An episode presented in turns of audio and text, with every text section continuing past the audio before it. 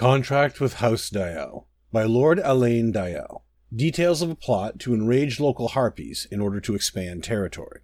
To Fisherman Halvier, Miltrin, and Company. As per our conversations, here is the signed contract completing our deal. You should have also received the bottles of elixir that will cause the effects we desire. Be careful, as I had to deal with various nefarious organizations within Daggerfall to procure the amounts needed.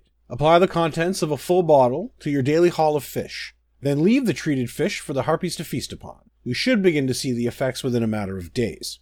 As the harpies consume the tainted fish, they will become extremely aggressive. As the harpy threat rises, the nasty birds will have to be dealt with. Once they're eliminated, we can expand Daggerfall down the coast and increase our investment a hundredfold. Secrecy is imperative.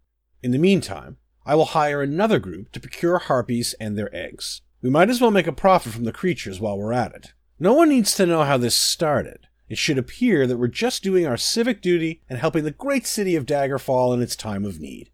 Lord Alain Dael of Daggerfall.